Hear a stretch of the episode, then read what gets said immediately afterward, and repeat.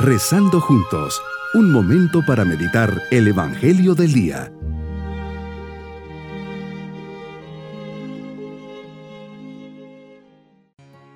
Les saludo esperando se encuentren muy bien en este día domingo de la décima cuarta semana del tiempo ordinario, siempre dirigiendo nuestra mirada hacia el Señor, quien nos ve con amor, le decimos, Jesús, gracias por estar aquí, por regalarme este momento de encuentro contigo.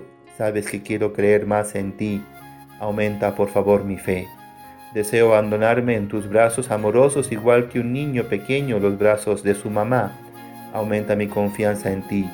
Anhelo ser para ti un lugar de descanso, una morada donde todos puedan encontrarte. Aumenta mi amor. Meditemos en el Evangelio de San Marcos capítulo 6 versículos 1 al 6. Señor, te diriges a tu tierra natal, San Nazaret, con tus discípulos. Es día de sábado y te diriges a la sinagoga, lugar que conocías perfectamente y a todos los que la frecuentaban. Ahí hay parientes y amigos. Ellos también sabían quién eras tú. Te pones a enseñar y todos los presentes al escucharte se cuestionan con asombro. ¿Dónde aprendió este hombre tantas cosas? ¿De dónde le viene esa sabiduría y ese poder para hacer milagros? ¿Que no es este el carpintero, el hijo de María, el hermano de Santiago, José, Judas y Simón? ¿No viven aquí entre nosotros sus hermanas? Y estaban desconcertados. Jesús, muchos te siguen. Tu fama crece por todas partes y en tu mismo pueblo no eres apreciado.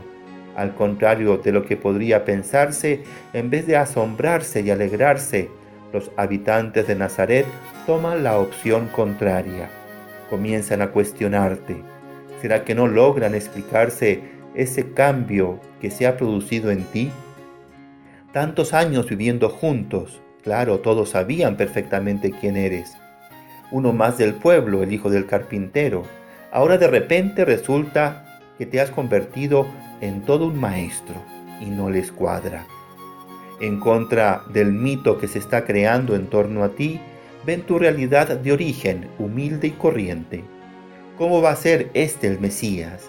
En vez de alegrarse de ver el progreso de un conciudadano, veo la falta de fe, sobresale la visión y, cálculos meramente humanos, la envidia y los prejuicios le cierran su mente, su corazón y sus ojos. Pero les dices, todos honran a un profeta, menos los de su tierra, sus parientes y los de su casa. Y por su falta de fe, no te dejaron hacer allí ningún milagro. Solo curaste a algunos enfermos imponiéndoles las manos, y te quedas extrañado de la incredulidad de aquella gente. Y como no creen, sino que en su corazón impera la desconfianza, no puedes hacer nada. No es difícil pensar lo que te dolería esta falta de fe, pero seguirás recorriendo los pueblos, enseñando, predicando. Tienes que cumplir tu misión entre dificultades e incomprensiones. Señor, recuerdo la frase de San Agustín, ese hombre que confiaba tanto en el poder de su razón hasta que se dio cuenta de que le faltaba algo o mejor dicho, alguien.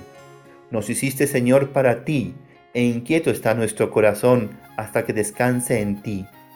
Solo la fe en ti puede iluminar nuestros pasos por este mundo incrédulo y frío. Solo tú nos puedes dar la paz del corazón y la felicidad que deseamos. Mi propósito en este día será tener una fe sencilla, aceptar el mensaje del Señor aunque no lo entienda Ejercitaré la fe en las cosas y acontecimientos incomprensibles e inesperados para aceptarlos y colaboraré con entrega y entusiasmo. Mis queridos niños, hoy Jesús llega a su pueblo donde había vivido 30 años. Ahí predica en la sinagoga, pero como lo conocían, lo cuestionan y no pueden entender que hable así y manifieste esa sabiduría. Dudan, no le creen y se va triste, pues por la incredulidad no puede hacer ahí ningún milagro entre su gente. Nos vamos pidiéndole al Señor su bendición.